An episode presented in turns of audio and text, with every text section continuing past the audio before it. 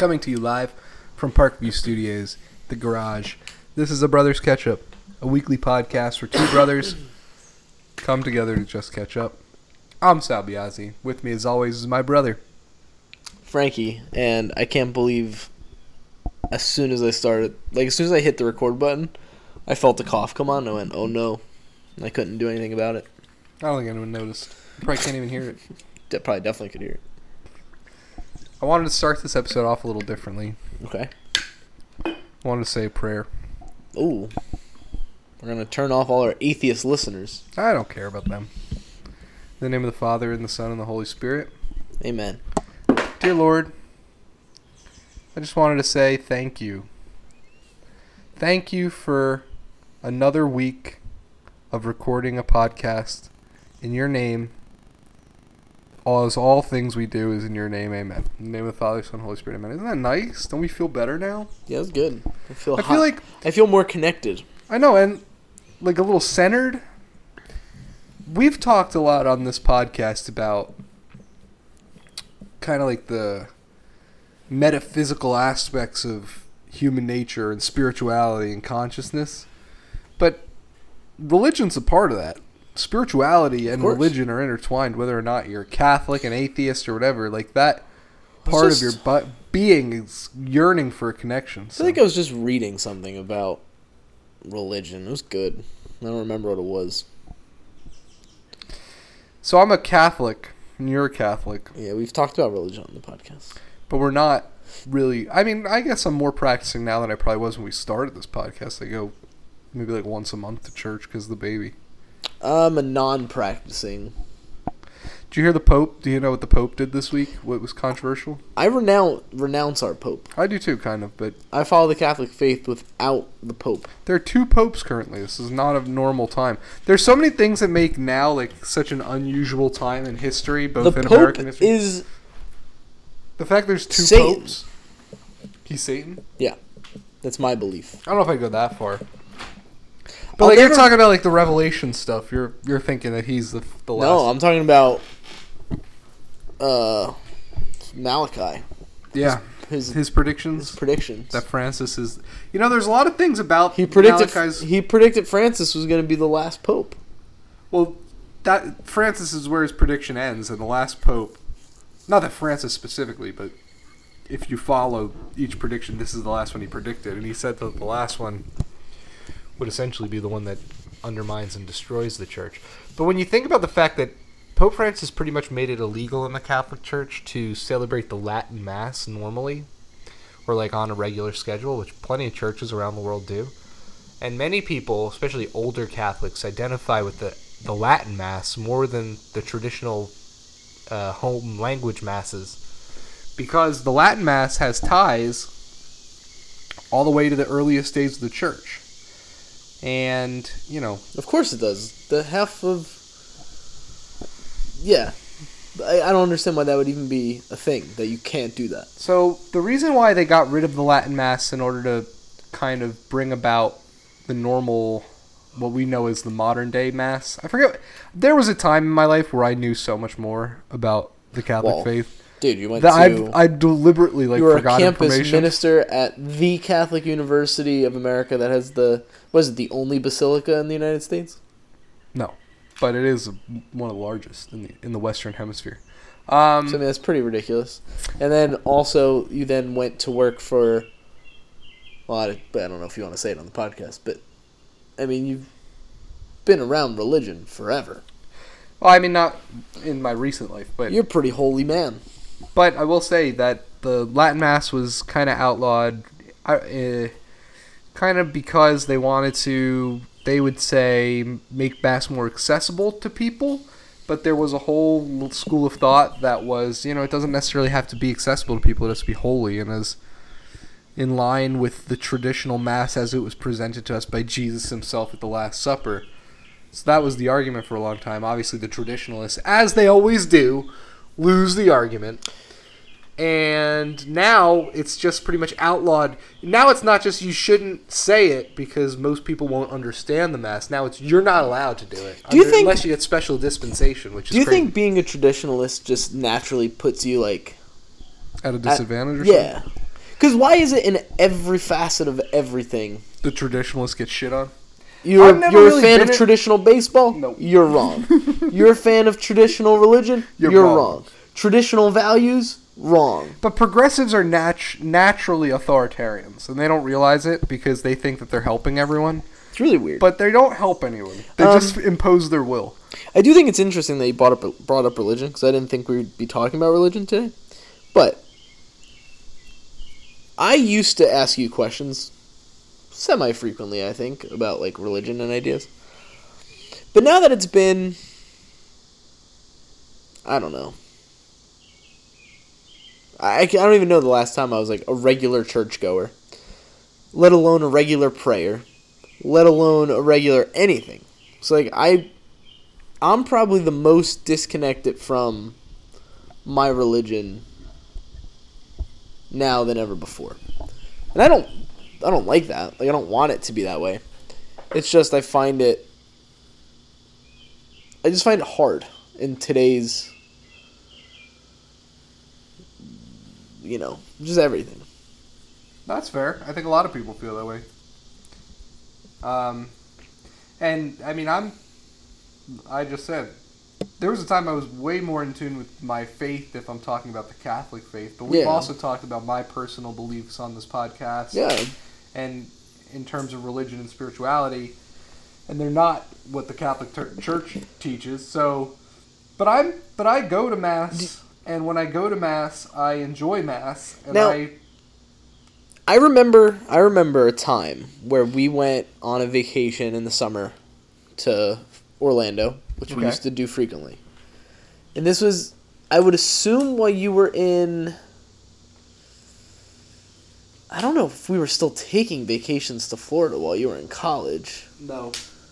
But I felt like it must have been a college thing. But you had a, you you had like a little prayer book that you would do the, the actual, like, timed prayers. Like, you do, like, the morning prayer. You remember that? You remember that, like, little book they had? I never had that in Florida. No, you brought it to Florida. Definitely not. I, I remember sitting at the table in Orange Lake. Like, in the room. I remember it specifically.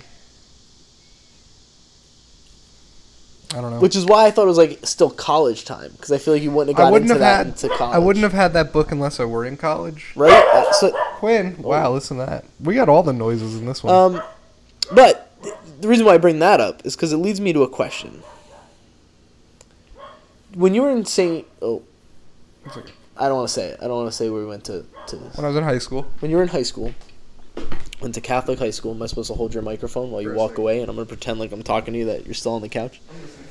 Um, when you were in high school, did they do... Like, I know when I was there, there was a day, not every year, maybe like every two years, because I think it happened twice while I was in my four years, uh, where they brought in like ten priests from all the churches in the area. And they would talk to the students about listening for a calling. Well, they were trying to recruit you. Yeah. Oh, shit. And I remember... Oh, I was wondering what that vibration was. Oh, your phone's ringing. Um, what other sound effects can we include? Well, I don't I think dropped, that... I just dropped my mic and your phone rang at the same time. I don't think the phone ring will show up. But did you ever... Because, like, you like like we we're kind of saying, is like... All right, maybe not now your faith isn't as strong as it was, but I mean, there was a time like you were pretty connected. Did you ever think you had a calling? Oh yeah, a lot, a lot of times. Um, there were a few times where I was like, "Oh, I'm definitely gonna be a priest." Being a priest seems like a sick life. Like if you ever know, if I, you know priests, or if you don't have to worry about Catholic money ever. Priests, yeah, there's a lot of perks, there's a lot of downsides, but there's a lot of perks. It's just like the women thing. It's more than that. That's like the only downside I see. Communal living with a bunch of, like, different aged men who are very religious sounds weird. Like a blow. Like, it would suck. And that's, like, your whole life. Like, you're always going to live with, like, three other dudes. And you yeah, get but, no say over who they are. But sometimes you probably find yourself in, like, a situation where it's, like, two other, like, younger priests. And you guys get along and you just go out to bars and, like, that's the... Like, they go out. Like, they live normal lives. I knew a priest who did the bad priest things. And Wait, hold on. You can't just say bad priest things, because that makes me think. Well, is that it? What do you think? You think? What do you think? Well, I think like bad priest things could also just be like a priest a predator who happens pre- to. I knew a predator priest. Ugh. Oh no! Did I know this person? Did I and meet the them? Priests that lived with the predator priests knew who, uh, who were good people, knew like great priests. Well, they didn't know. Oh, okay. But I'm telling you, like it, it was the most devastating thing that I've ever had to see like people deal with. Of course. Like I've seen families deal with lost loved ones. I've known friends. I've known people who've lost children, and all those things are very difficult. I think the situation of being a priest who is in a parish where that happens and you're the ones responsible for damage control for those people. Well, that that was well, think, brutal. Well, think about how many levels that hits on, right? Level one is if you're a good priest, right, and you're not committing these things, like, I mean, you probably have a really good relationship with God. You're a priest. Yeah. You're, you're, you're the middleman, right? Like, you're delivering his word to people. And, like, that must be devastating just to hear that one of your... One of your kind, your ilk. Well, like someone you consider a brother. Yeah, exactly. Like it's like, and then like it all bl- it it reflects it looks, on you. Yeah, and then it looks bad for you. And then the people who are hurt most by it, you're the one that has to be the person that explains it. And like, how could something like that happen? Now they handled it very well, and the situation was exposed before anything too terrible happened or that it went on too long. However. Um,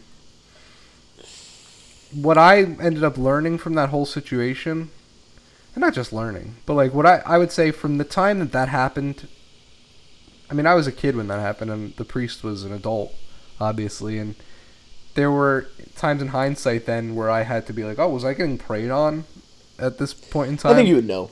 I did know. It definitely was getting preyed on by that priest. Oh, you were? Yeah. So oh, shit. But, I mean, that's okay. He gave us like two hundred dollars. I never told you this. No, I, I are we sure this should even be on a podcast? Yeah, like I don't. If there's anything I could. Where is this guy now? Do you know? I don't know where is he, he is. But last I heard, no, he was. He didn't go to jail. Yeah. He. I don't know if he even had. I don't even you know if that ever went to, to trial or anything. But he went. He ended up in like a, essentially like a facility where they send. Bad priests. Bad priests. That's where all kind of like living. Dude, in. It's not a prison, but they're not allowed on the internet. Right. Like it's, it's away Is from everything. Is it too crazy of a topic to write like a sitcom about? Like, like, all, like all the messed up priests living together. Like what that house is like. Yeah, it's crazy. Um, no, but what I was gonna say is like, I mean, I, I was an altar server for. A long time. For, yeah, like fourth grade, fifth grade, sixth grade, seventh grade, eighth grade. That five years, four years, four or five years. I was with priests almost every day. I, I'm so... And this was before, like, I knew anything that was going on in the world of, like, the Catholic Church and the, the priest issue. I'm so thankful that, like, every priest I knew... encountered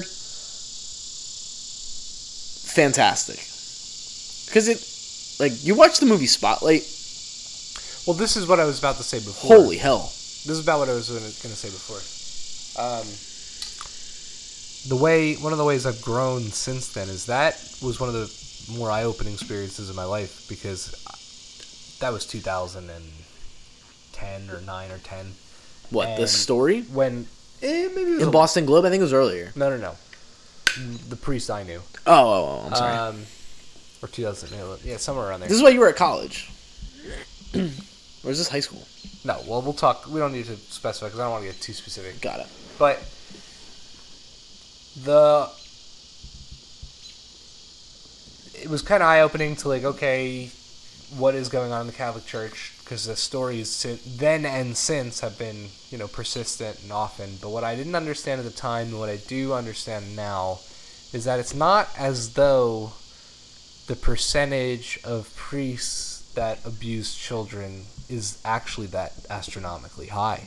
No. It's pretty much in line with the number of rabbis that abuse children, the number of prof- the coaches in, like, little leagues that abuse children, Boy Scout leaders, doctors. Yeah. Dude, look at the doctor who what with we the don't, Olympic What girls we don't forever. talk about is the epidemic that there is of just child. people in charge. And actually, while we're on the topic, because I was actually literally just having this conversation with a friend of ours about vaccines, because the conversation came up. I don't even know if we should even say the word vaccines on the podcast, or if you immediately get nuked to oblivion. But the topic came up, and the question was asked, like, why even get it? And here's what came to my mind, and it it wasn't an original thought by me. Someone had brought the statistic up and that I had seen, but then on top of thinking about the statistic, I started thinking about all these other statistics. But, like, let's just focus on this one. eight hundred thousand children in the United States every year blank. You fill in that blank? Uh, go missing? Go missing. eight hundred thousand children in the United States go missing. So why is it that when maybe six hundred thousand Americans possibly die from COVID, with four, who knows, with comorbidities, comorbidities without, who knows, with uh, a fudging of the numbers to make it seem as dangerous as possible, maybe, who knows, they are willing to pay you money to get a vaccine, to to follow you around and track everyone you've ever come in contact with, to make you carry passports around to ensure that you're going, you know, to all the right places. But well, real quick, they won't do. They don't lift a finger for those children. Real quick, I was in New York this weekend. Yeah, because I was in like a new state, I got a notification on my phone. It says, "Do you want to be alerted if you've been in contact with someone who has who may have been exposed to COVID?" So, like, it just knows by if they also have iPhones and they sign up for this, like, it'll just alert you. I don't like that at all. But continue on your. Would you thing. like it if your phone buzzed when you were within thirty feet of a sex sex offender? Yeah, like, that's not a thing. No, they don't COVID. give a shit about that. But like that, but right, like if they had the technology, because clearly they do. Look how fast everything has changed because of COVID. Yeah, it's been rapid. Well, you guys have been sitting on your hands for this long about. I don't want to say real shit, because it's not like COVID isn't real. Like, I'm not one of those people saying COVID isn't real, although there's a chance it's not real. But, but like, the point is, is like, what about everything else? Everything else. It's the same. It's like the, my same issue with Black Lives Matter. It's like, I, I'm in agreement with you, but it is silly of what we focus on. Because, like, how come we don't talk about Chicago? It, or just gang violence gang in general. Violence. That's like... Or or about all that is a detriment to the black community. Or about greater police corruption than just like when they're wronging yeah. black people, which is we get so honed in on these like specific moral standards. But that's and, the distraction technique, especially in the COVID instance. Like, they are rapidly eroding our civil liberties, but they would never do it to save children. They'll do it to push vaccines. Yeah. Well, it's because there's money in vaccines. Yes. No money in children. So that's unless, why you're, you sh- unless you're stealing them and selling them on the black market. So that's why you shouldn't take them. Like, obviously not. This isn't a hard thing. Do you remember? Yes. Do what you want to do. This isn't medical advice. I don't do care. Do you remember, not, like, honestly, the, the golden days? Like, we'll never have as much fun as we had in. And fun is a terrible word to use here, but it was, it was fun. The Pizzagate days. No, but see, here's the thing. Those weren't the golden days. Those were the beginning of the end. Yeah, oh yeah. That was it was already terrible then. The golden days on the internet, or not even just on no, the no, internet. No, no, I'm not like saying in, the golden days on the internet. I'm just saying, like, for for me, like, those were like you, right? Like, you're four years older than I am. Okay. You've been interested in politics and current events way longer than I have. Uh-huh. I'm sure you can look back. twenty sixteen election. You can look back to certain things and go, "Hey, that was a defining moment for my my views as a as yeah. an individual, as an adult that you can still hold today." twenty sixteen, like the the very beginning of twenty sixteen, the Bernie movement, Podesta emails, Pizzagate theories, Donald Trump, like from t- early twenty sixteen or like late twenty fifteen, all of twenty sixteen and twenty seventeen. Are the most important two years of my lifetime just because of what it did for the way I view the world now. Remember when we were in Yankee Stadium for the New York primary against Bernie? Yep. And it was clear that it was so fucking rigged. We left and we were like, dude, Bernie's going to win this thing. Like, look how much support he has. And then you see the polling, like, he's got no shot. Like, instantly, no chance. It's crazy. Which made no sense. Um, I just said today,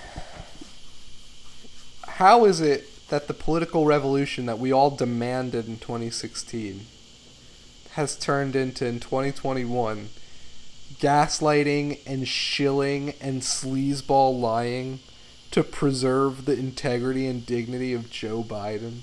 Like, we've, we've, we went from, like, hey, the political establishment that consolidated under Joe, under Joe Biden and Barack Obama has wronged us for eight years.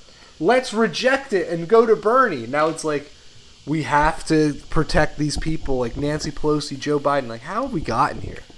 Well, a lot of corruption. Do, do you want to know? No, I don't actually think it's corruption. Okay. And propaganda. I'm gonna normally I do say we need to unite as people and like, but it's our fault. And by our fault, I don't mean me, because I I'm gonna gloat here for a second. Uh, I was right. I jumped off the bandwagon. All the the people who had like, if you were a Bernie supporter and are currently in this universe where like. Not the ones who, like, voted for Biden and didn't want to and are now, like, kind of pissed. And, like, those people I get. But it's the people who were the Bernie people who are now just, like, praising Joe Biden. Like, you are the worst part of our political landscape. And it is your fault that it's we are the, in this situation. It's the it's the progressive they give socialist left Correct. That still identifies as Democrat. Correct.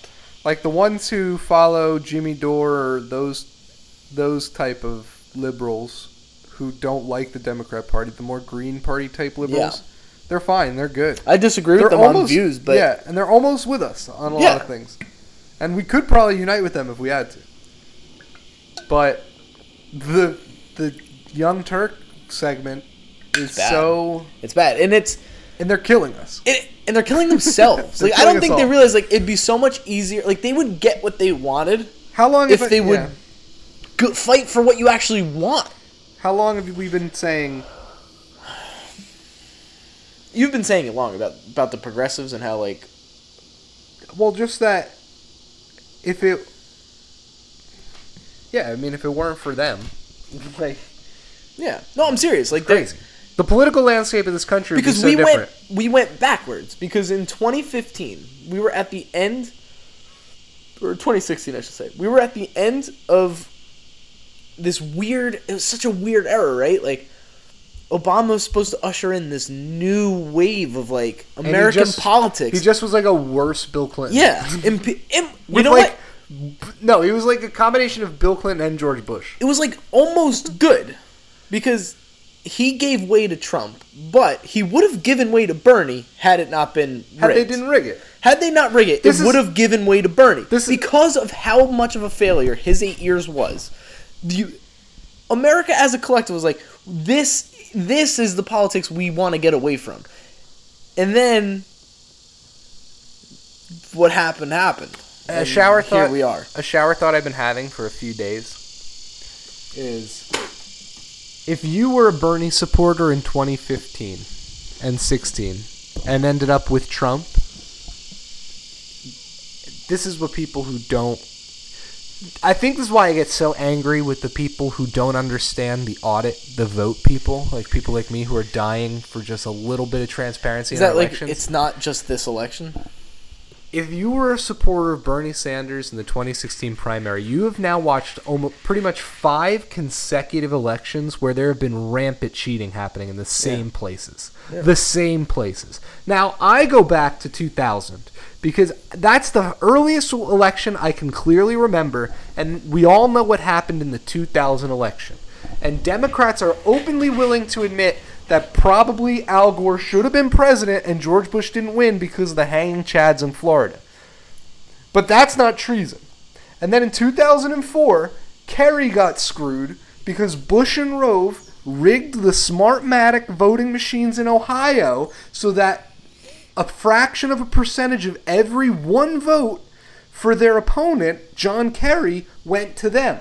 This was argued in court by Democrats, which so, is exactly the the arguments that are being made still today. These are things that so are happening. If if we've watched all of these, ugh, I mean, if we've watched all of these elections have issues, and we know it's a thing. Like, it's clearly a thing. It's happened before. And if it's happened before, it's going to happen again.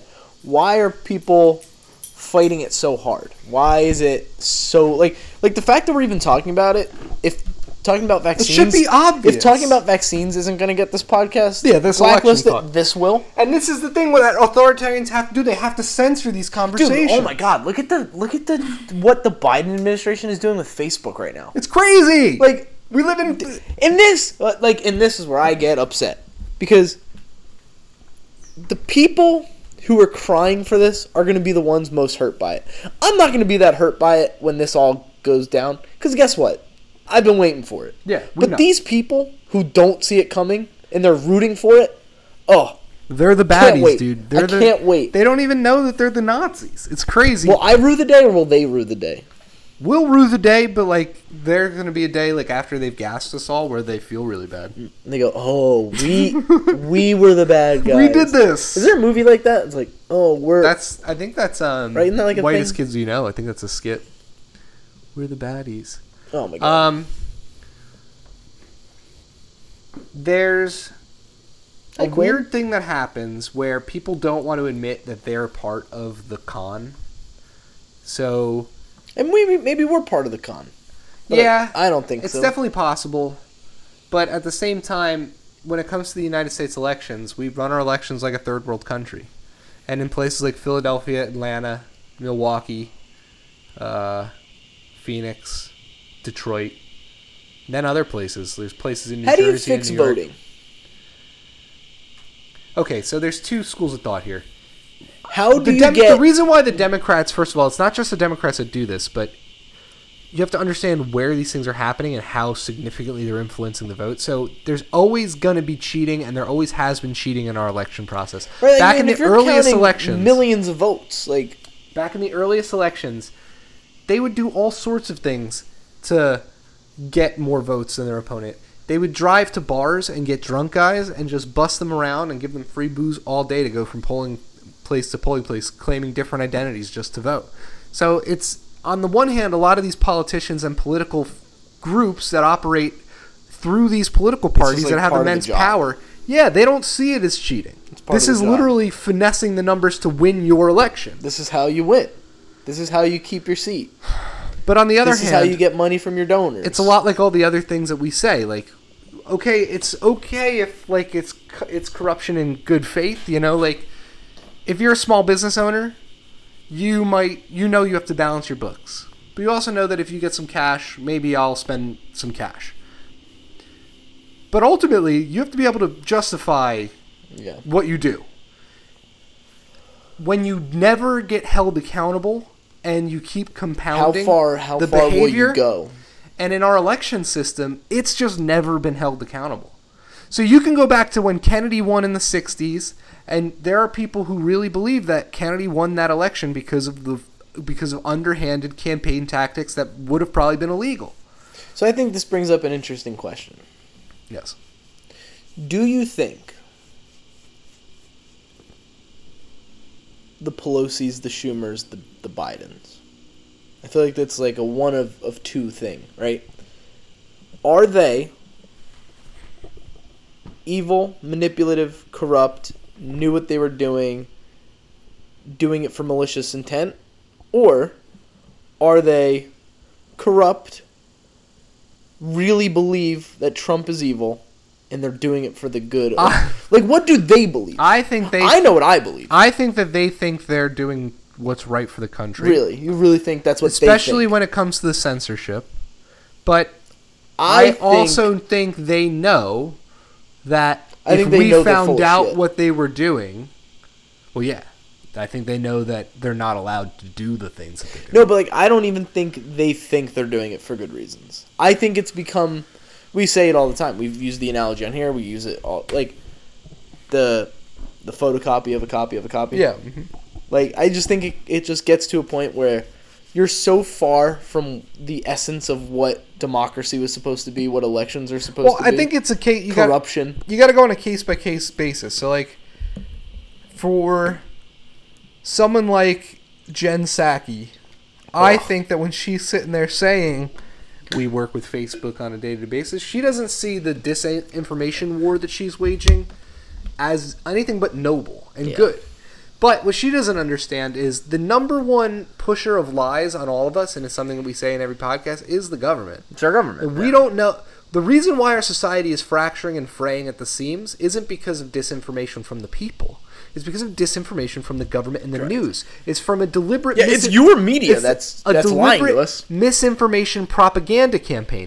But they see their misinformation and lies and half-truths as truth. Because they get to dictate what truth is. Yeah.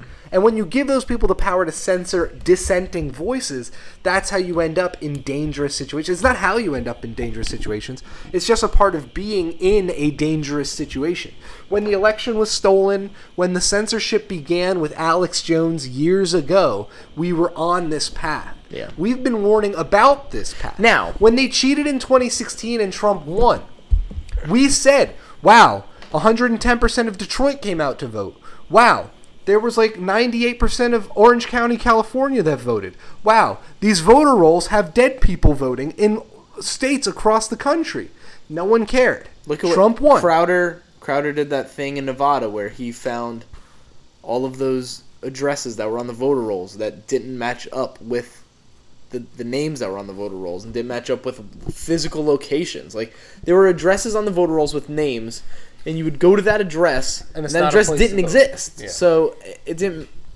So we have all those things. So I would say that, yeah, like the people in power know that things are a little off, you know? But I think it's a case-by-case basis. Like if you're one of the people at Bohemian Grove burning effigies and chanting... To an owl? Chanting about why you need to release your cares so that you can continue to do the things you do in public office... Uh, you're probably on the more malicious end. But then there's just a lot of people who are, think they're doing their job for the good of the country, who like are those just people, pushing propaganda and, like, and disin... Yeah, hurting yeah, so people. You said case by case, right? So like, I think Joe Biden, Pelosi, Schumer, like that ilk are the malicious, know what they're doing, evil. Maybe not evil, but probably evil. And then I look at like the Texas Democrats that... left and went and chanted their song like, like I think I think they're doing it because they think they're doing a good thing. What do you think? Not about, knowing that they're serving nothing. Isn't it crazy that five of them got COVID and they were all vaccinated? And the excuse is now about the idea that the pandemic is spreading because of unvaccinated people is so ridiculous, dude. It, not for so nothing. Crazy. I think it's spreading because of the vaccinated people. I think so too. These I vaccinated people won't let it go away. I think the Stop vaccinated people keep getting it. I'm not getting it. it. I haven't gotten it. That I know of. Maybe I gave it to eight thousand grandmas. I actually do want to go get an antibody test. I don't. I don't want anything to do with COVID. Oh, I actually don't think I've told you my idea. Okay. How to stop COVID. Yeah. Stop testing for it. Let's stop testing. No more tests. Don't worry about it. If you feel sick, go to the doctor. Stay home. Oh, yeah. But go to the doctor and have him prescribe well, no. you something like... Well, no, no, no. Ivermectin. Treat it like a cold, right? Hydroxychloroquine. Like, if the first day you got like a little sniffle, you're not feeling well, hey... rest, take it easy, lay in bed. If the next day it persists, you're not feeling better, go to the doctor. If you're feeling a little bit better, stay home another day, see how things are going. Great, you didn't even need to go to the doctor. Your body just fought it naturally. Um, and if you feel fine, live your life. And guess what? If you have if you have like a little sniffle and you have a job, I think I think you should be able to go to that job with the sniffle because. That's how. That's how. Just how life is. You can't that's, expect you, people. That's literal murder now. People can't not go to work for two weeks at a time because it's they murder. have a sore throat. It's murder. It's crazy. If you get someone sick, like look at what's going on. This isn't after the squirt sports here, but like look at the Yankees, right? Like they have six COVID guys on the I L. Five of them have. None the of them are sick, but none of them are sick. Like they're all fine. Uh, They should be playing baseball because that's their job. And you don't get to miss your job when you're not really sick. Apparently you do. So it's it's really it's really dumb. And countries around the globe are collapsing because of laws that are being pushed. And not even laws, like mandates, decrees. In France, Macron, they should have elected Le Pen, man. I love that woman. Yeah, Le Pen would have been sick. Macron is getting killed out there. He's got How come the- all these people, when they actually have a chance to vote for women, but Don't if it's do it. a woman that they disagree with at yeah. all, it's like, oh, she's the devil. She's racist. It'll be interesting if the Republicans... Well, I think Trump will run again. But if the, I don't want him to run again. I do. Get, get I don't, him out of here, dude. Now, here's the thing. I need I need someone not... I'm telling you, it needs to be someone from the left attacking the left. It's the only way it'll work. Well, we're way too far away, and it's no point speculating like that. But I do think that the election... It, it's not going to matter. What happens? What matters is what happens with the audits in these elections and what gets discovered. Do you think that's what matters? All right, so like if these audits keep going, more and more if stuff If Trump is gets... proven to have been stolen, he should well, be the candidate. Well, what he I'm... won the election. Correct. I will give you that. If that's the case, then yes, it should be Trump, one hundred percent. But what I'm Every... saying is like if the audit stuff keeps going and more information comes out. No, boy. At what point do you think Trump makes like a reemergence that they can't... What do you think? Is there someone yeah, in my right? like, breaking in the yard? Do you want to pause this for a second? Quinn! Quinn! Yeah, pause it. Damn it, dog. All right, sorry about that. But, all right, so as I was saying was if the audit stuff keeps happening and more stuff comes out, will Trump make a a reemergence that is too strong to ignore? Because, like, Trump has been doing rallies. Trump has been Have you seen any of the statements he's been putting out? But nothing has been... Like, he's a ghost still to Facebook, to Twitter, to the media. After At every, what point do, can they not ignore him? After every press conference...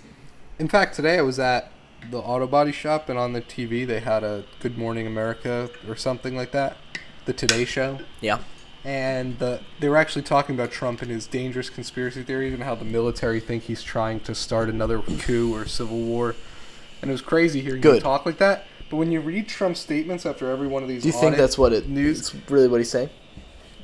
We're not going to make it to the next election if what keeps coming out out of these states keeps coming out, and the answer is to to ignore dismiss it, it and dismiss ignore it, it and yeah. belittle people who want more answers. Well, I I'm on record on this podcast. You can go back and you can find it. I said I would run, and I think someone should run on a platform of. Autocrat. Di- yeah, like, you're electing me to be your dictator. I will destroy the system. I will destroy, I promise that you. That is my end goal. Pro- so, like, if I'm Trump, yeah, be open about it. Let's go.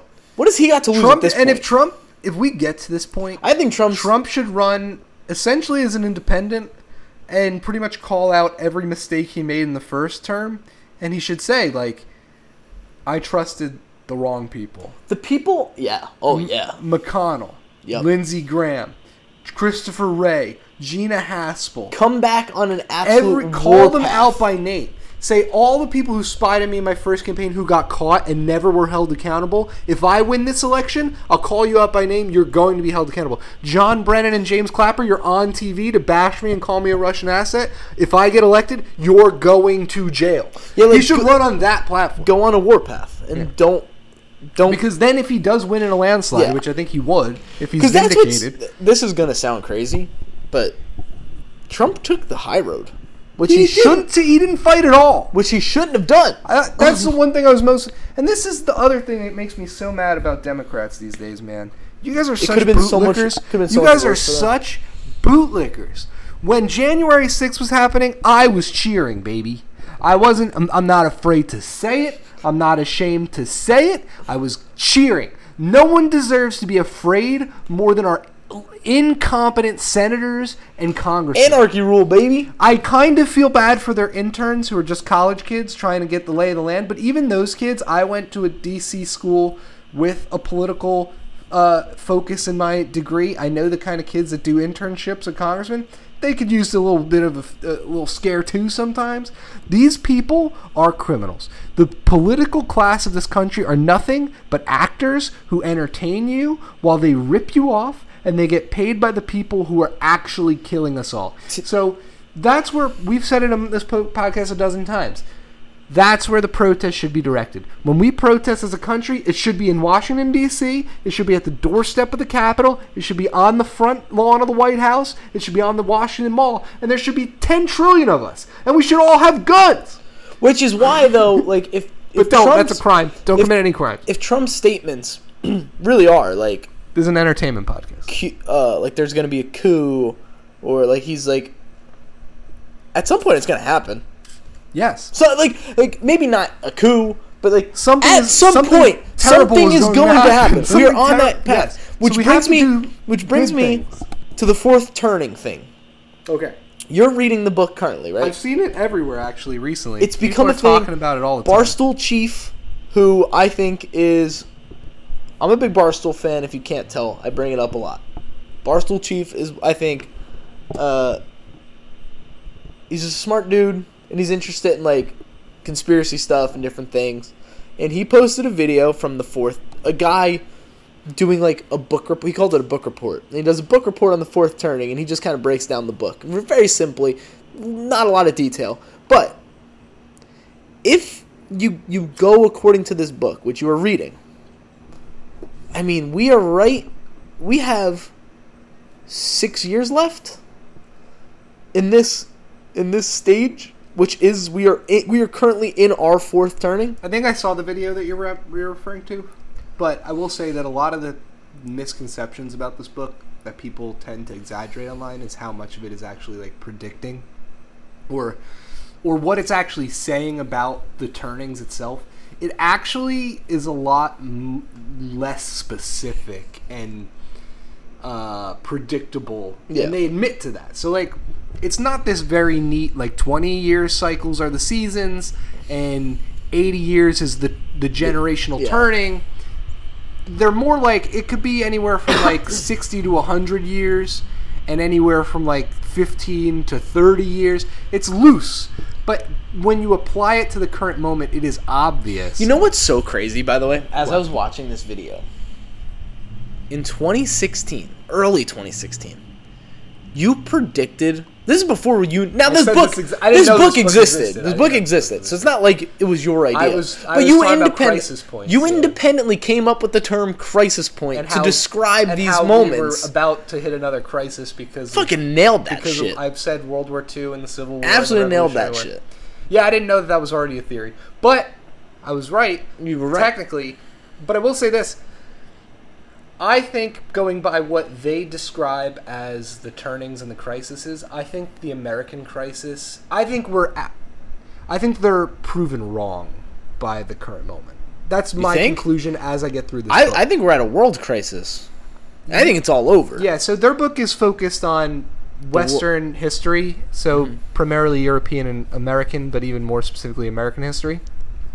Um, but they do go through like how European cultures, especially like English cultures, had their own turnings. If you look at it from a world turning, I don't know how specific it is because I don't know because you have to go to every country and see like a, it's hard to do that. But what I think they're essentially wrong about is that we're off pattern. This isn't fitting nicely. Like something's wrong. Yes, I think we should have had a bigger crisis already. What's that? Isn't there like a weird conspiracy theory that like the world did end in two thousand twelve? Well, I don't know about that. And like we're now just like living in like alternate. But like I think our crisis started in two thousand one. Well, yeah. And that's early for their prediction. Yeah, because they would say it should have been should like... two thousand eight. two thousand eight, yeah. In two thousand eight we had the financial crisis, correct. Which fits. But... But the financial crisis wasn't the crisis. Because it was a symptom. nine eleven was bigger. It was a symptom of the crisis. And I would say COVID right now is bigger. And neither of those... Right now we're like in year thirty of a crisis, yeah. in my opinion. Like it's maybe not thirty, out. But like twenty.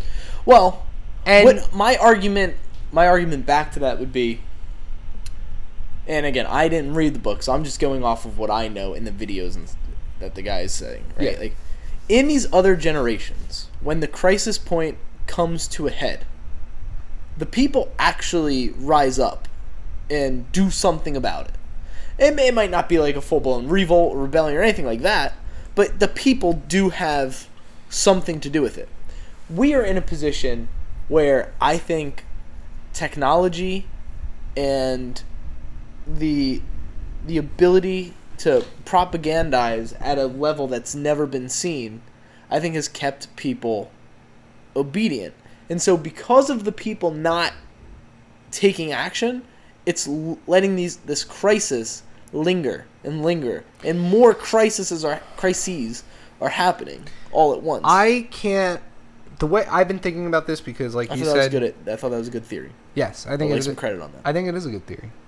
But I've been thinking about this because I have been reading the book, and what I think it is more so is actually suppressed from the top. Like, we are being held together with rubber bands and and like Band-Aids and paper clips and shit, bubble gum. And every time something happens or things are pushed in a certain direction that might lead to the end, the narrative just keeps going. Yeah. So like we're being we're like plowing through the crisis. Correct. As we're witnessing the collapse. Now, here's the thing. None of us have ever actually lived through the last crisis, which is why these which is why when you read the book, they explain the reason why it's cyclical is because It, we're cyclical. There's like, no ex- yeah. You don't have the experience to, to p- really prevent the next collapse or crisis, which is why like it's a book about like it's not like I think it's more just why history repeats itself. I think we might be in this weird like. You ever hear the term thousand year flood? Uh, maybe. All right, so like if you have a house and you live in an area that might flood. You need flood insurance if you have, like, if you're in an area where there's, like, once every ten-year flood or once every one hundred-year flood. Mm. The the highest, or I think, like, where they where you know you never need flood insurance is when it's once every one thousand-year flood, meaning, like, once every one thousand years this area floods. Oh, I think I know like, where you're going with this. Okay. I think we're lining up for, like, that. The stars are aligning here. And whether it's for the better or worse, I don't know. But... Like, we're in... Yes, we're in the crisis, but we're also in a Thucydides trap with China. And we know, hopefully, if you're familiar with Thucydides trap, that whenever a rising power is about to overtake the dominant power in global, you know, geopolitics or whatever, there's always a war that breaks out. And then the new power supersedes the older power. I think, like, seventeen out of the last twenty times the... old power dies, and the, and I can't help but feeling like we're in our age of stagnation. And at the age of we've been saying, I've been saying this to you for how long about American decay. We're not, Dude, we're not progressing. We, I, two fucking weeks ago, I saw that sign in the building that said federal minimum, and I know the federal minimum wage, but seeing for some reason it struck me seeing it on paper, federal minimum wage. seven dollars and twenty-five cents? Are you out of your fucking mind? That's what did I say? So that's the best argument for it, there being no minimum wage. Are you out of your fucking seven dollars and twenty-five cents? Yeah, that's crazy. If I gave a homeless man seven dollars and twenty-five cents, what am I going to do with this? He'd spit in my face. No, he wouldn't. He'd be grateful, but still. It's crazy. That that okay, sorry. That'd be great. Um so yes, I agree. We are in probably the worst stagnation we've so ever had. So before the Cold War, like really, Russia was the global power. You could argue England, but Russia had a very dominant position, and the United States wanted to overtake them. And from the year, like... All because we beat them in hockey. I think it was, like, nineteen eighty. sixty, Miracle nineteen eighties. They have what they call in Russia their age of stagnation. It's when things didn't progress, capitalism began to overtake them, and then eventually the United States wins the Cold War, and Russia... The well, Soviet U S, Union, yeah, the U S S R collapses, turns into Russia, yeah, and they have a, re- a rebirth. And the last, and we this, come out as like this prosperous nation under Reagan, and yeah, and but, now we spent the last from the nineties to now wasting all of our money. Well, that's what's so fucking frustrating about wars. It is like we're doing it to ourselves. Like we didn't, we don't have to be this weakening power that's going to lose to China. No, we could have done. Okay. And that's what Trump's whole philosophy was. I feel as bad. President. I feel bad saying this because I just talked about Barstool, and I don't want to talk about Barstool. But like, you know the stuff that's going on with the elevator in Tommy's building. Yeah. Okay. In New York City, a building is going to renovate an elevator, not not replace, just renovate it. Twenty-three weeks for an elevator.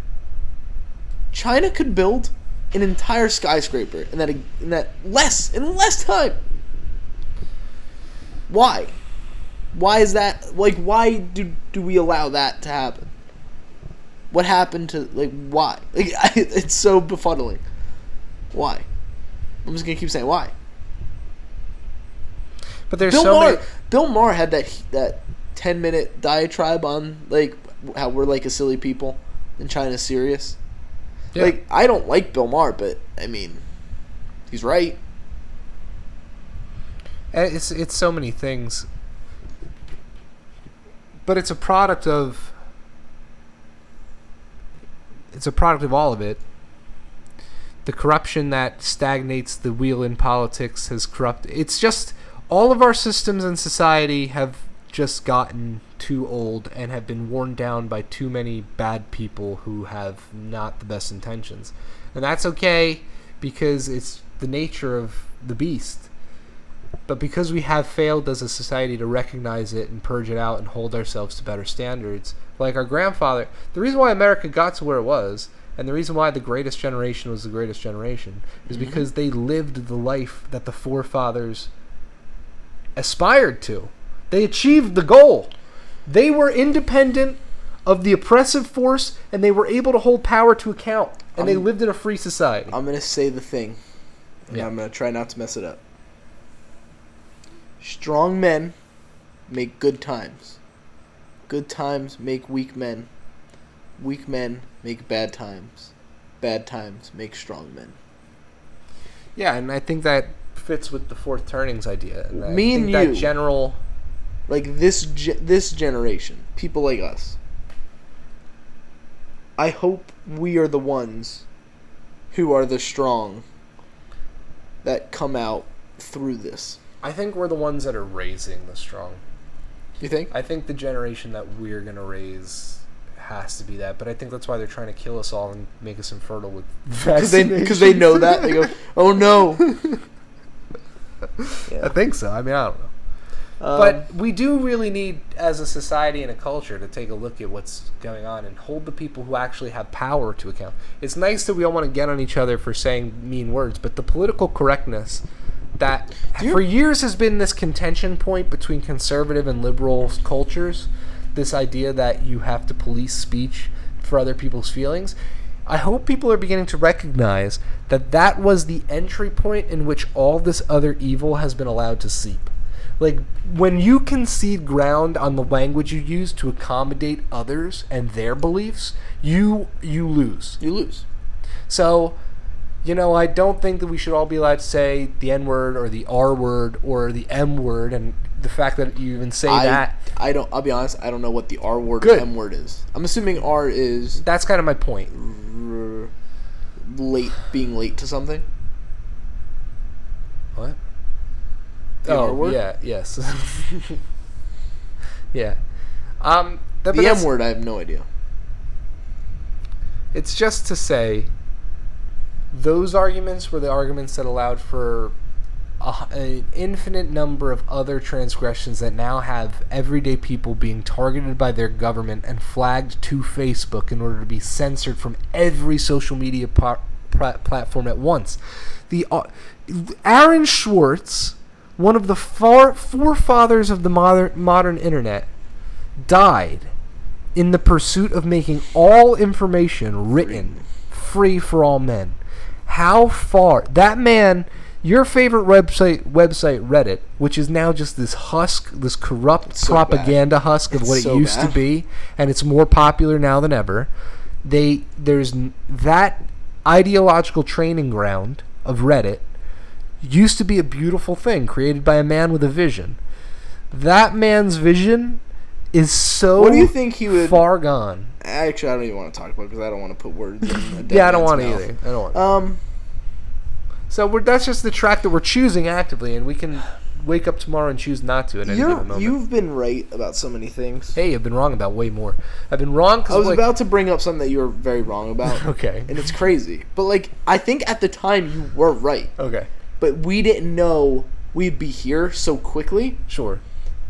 Two years ago. Maybe yes. less than two years ago. Because it was definitely during COVID we talked about, but I think we started talking about before COVID. We were talking about China. Yeah. And going to war with China. Yep. And you said a silly statement that was, one, we would never go to war with China. Hot war. And if we did, I mean, we'd, we'd easily win. How different does that feel now? I definitely don't think I've ever said we would easily win a war with China. No, all right, maybe you didn't say specifically, oh, we'd easily win. But you kind of brushed it off like, well, we got, I mean. If we had gone to war with China in a hot war at that very moment two years I ago, I think we would have won. Correct. But now look at it. How far I back still think. Oh, wait, wait. You know what we have to talk about before the end of this podcast? Hold on, what? The draft our daughters. Oh, yeah, we will. But we could talk about it right after this.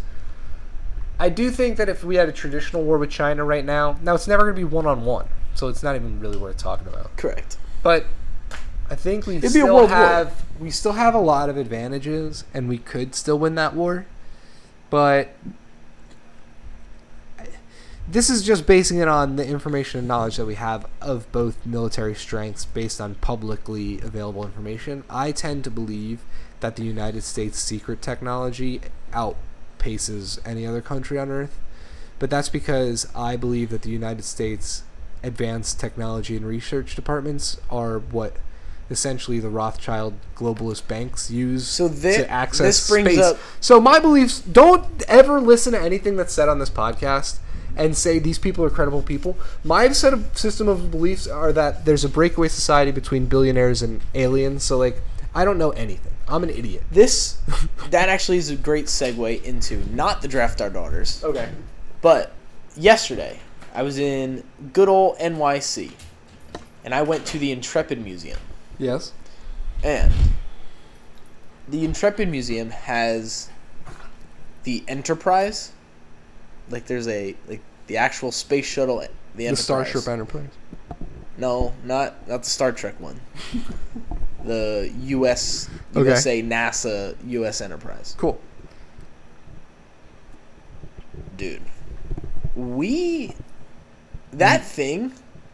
Never went to space. It is... Well, that's what I said. Uh, we're... we're and it, I was right because that was, like, a replica. Yeah.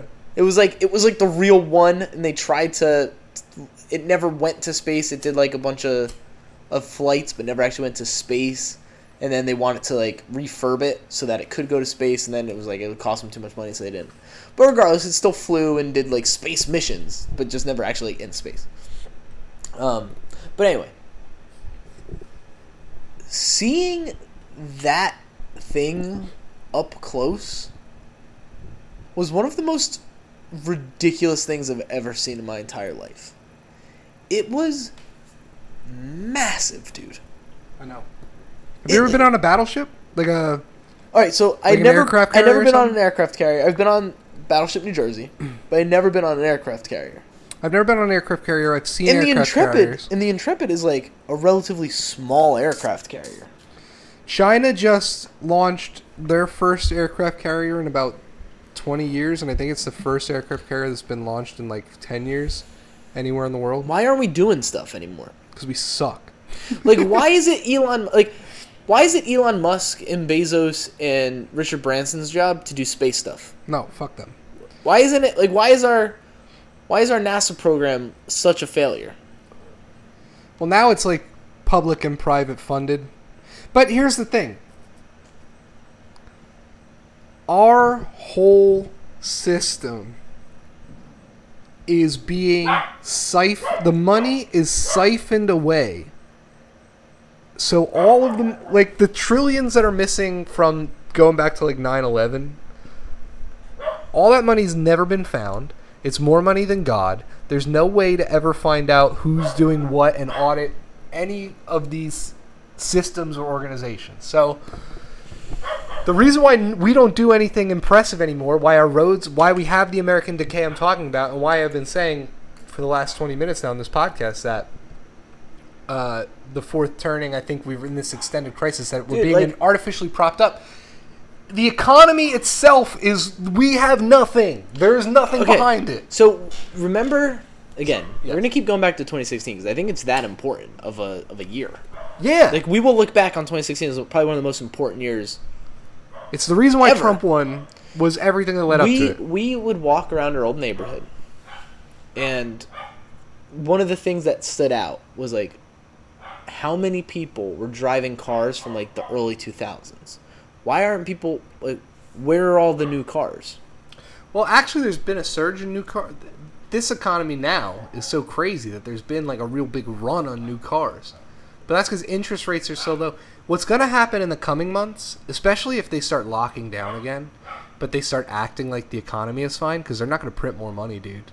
Now that there's no Trump and there's no pressure on them, they're going to see how fucking ruthless neoconservatisms can, neoconservatives can be, because there's not going to be anyone who's actually pushing to actually get relief. If we go into more lockdowns and more masks and... and I don't think an economic will. freeze, and there's food shortages, they will not bail the people out. They're going to start evicting people. They're ending the evictions. Yep. They're bringing in the student loans. They didn't give anyone student loan relief. All these things are going to start happening, and they're going to be acting like the economy's fine, and then they're going to lock you down again. And then they're not going to think about any COVID pandemic relief. I guarantee it. It's got chills. I don't, I don't actually guarantee it. It's got scary but, chills. But the, but the track record of the people who are in power would lead you to believe that they're not going to do it. The only reason why pandemic relief ever went to the people was because of Donald Trump. And he'll never get the credit for that, but Donald Trump proposed it. He put the onus on the Congress to actually get a bill like that done. And once it got done, it set the precedent. And then he got you more money than anyone, and the people who you elected instead of him, assuming the election was legitimate, which I don't make that assumption, but some people do, they said they would give you two thousand dollars, and they never gave you two thousand dollars because they're scumbags. You you elected scumbags who always have been scumbags. Joe Biden, the it's like we all forgot what we even wanted in twenty sixteen. Bernie Sanders was running on the idea that the prison population in the United States was larger than any time in the human history, and we run a prison colony because of the war on drugs that was started in the eighties and nineties. Joe Biden authored both those bills, dude. He's the crime guy. We elected him and five who, years later. Sal, it makes Sal, no sense. That's Sal, why he didn't actually win. Sal, yes. Tell the people who's his vice president. Kamala Harris, who's a cop.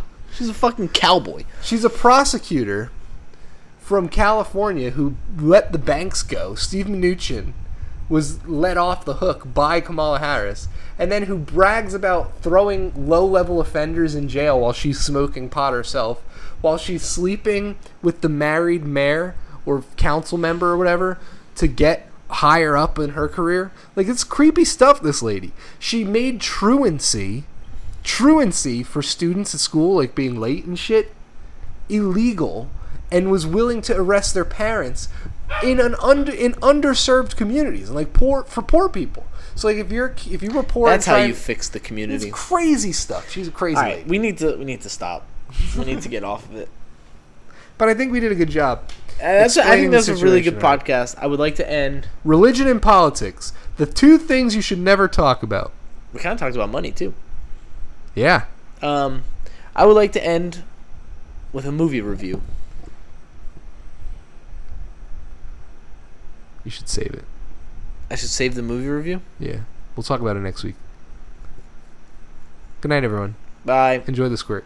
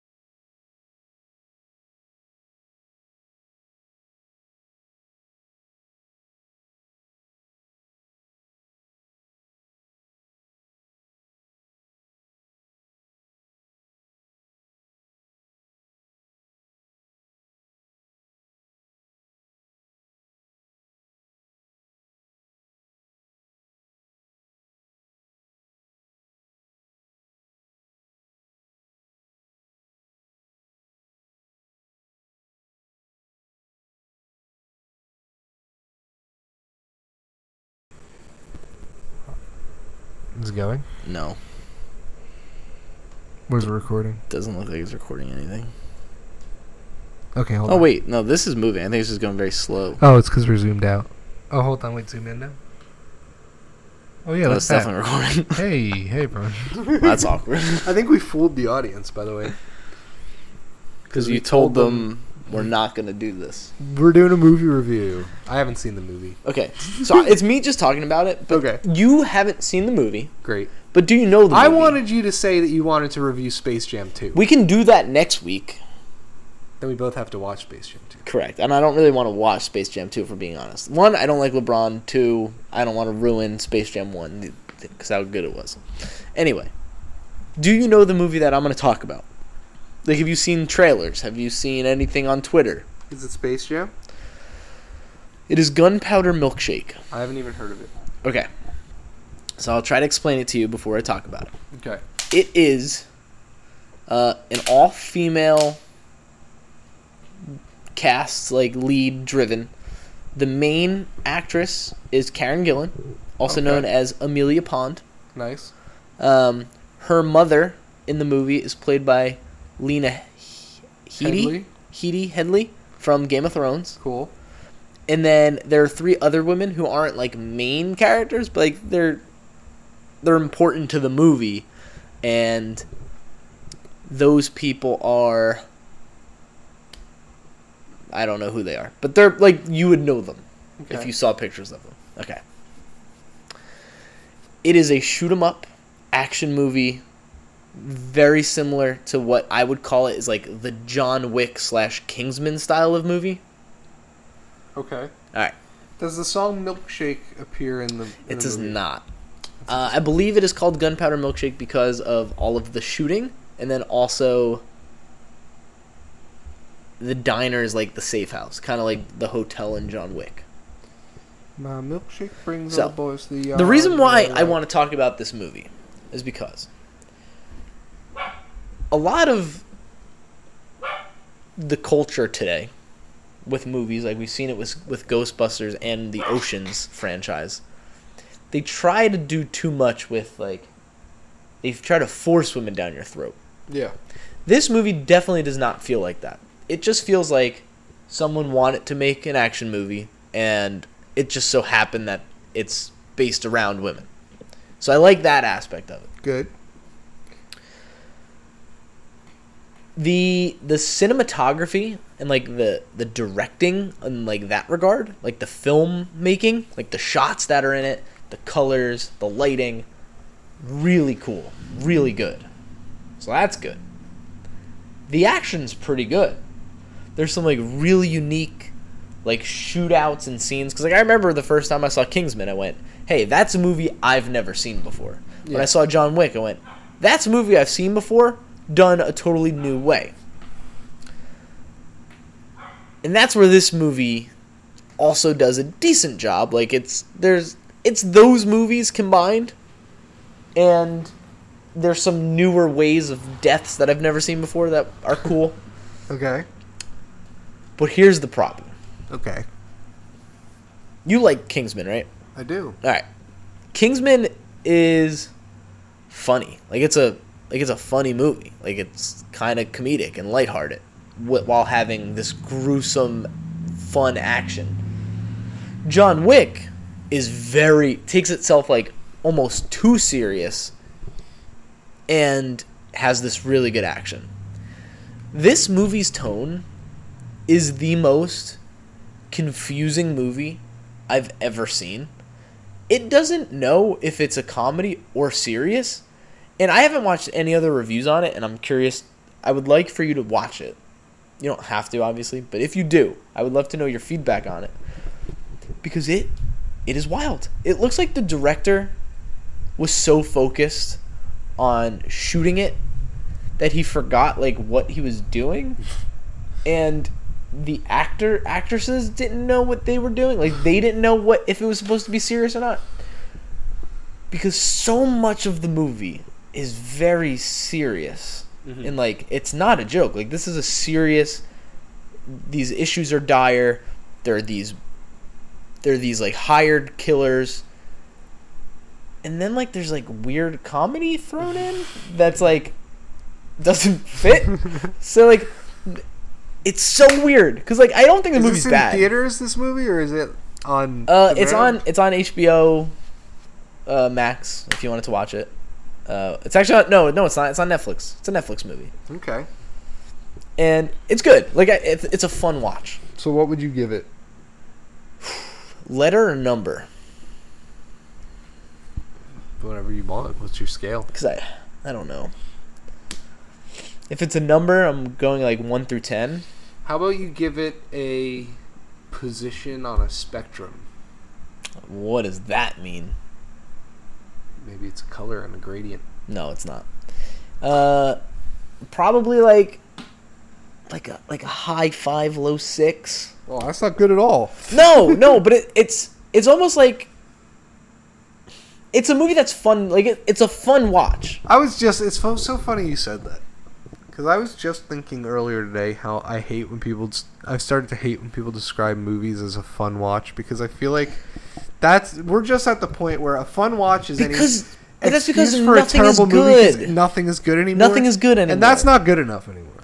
Like this movie has some really cool things in it. The writing isn't good. The acting's not great. Because, like, like, I'm going to say something about Karen Gillan. I love Karen Gillan. But she's not a good actress. So, like, let's stop casting her as, like, lead roles. Oh, poor Karen. Am I wrong? I don't know. She's good in Doctor Who. But that's because Doctor Who's a cheesy fucking show about aliens. You can't put her in a real movie and expect her to be good. That's not nice. Uh, so, it's just, it's well, it just sounds weird. Like you didn't like the movie. I had so many questions. And you know, like how John Wick sets up. Uh, you've have you seen John Wick? Yes. You know, it sets up like his like weird society that he was a part of. Yes. Like it kind of tells like, okay, this movie, this universe has that. Like there's this, there's these people called The Firm, and Karen Gillan is like a hired killer for The Firm. That's all you know. Like they don't go into any backstory or anything, and it's just. Not that good. It's a it, it's a bad movie. Oh my god. It's a bad movie. Wow, I'm glad we came to that conclusion.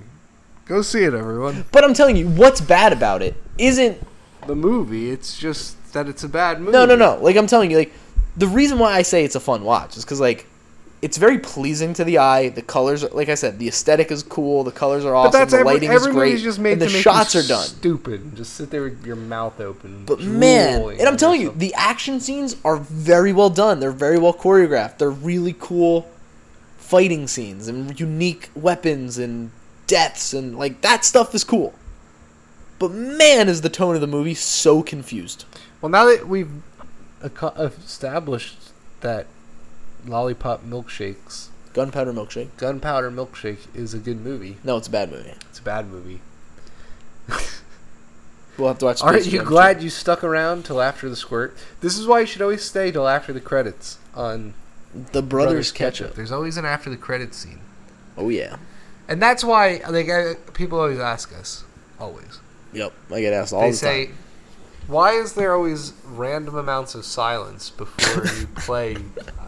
Like some weird clip from before the podcast. Now this time we did it different, so you never know with us. This is recorded after the podcast, but normally it's usually a bonus clip. This is a different type of thing.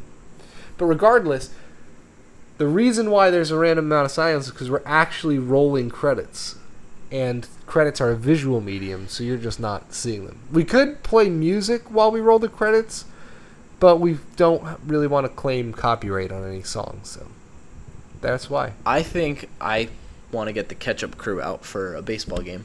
That'd be great. I will announce a date and time, and I want all of the listeners to come watch me play adult league baseball.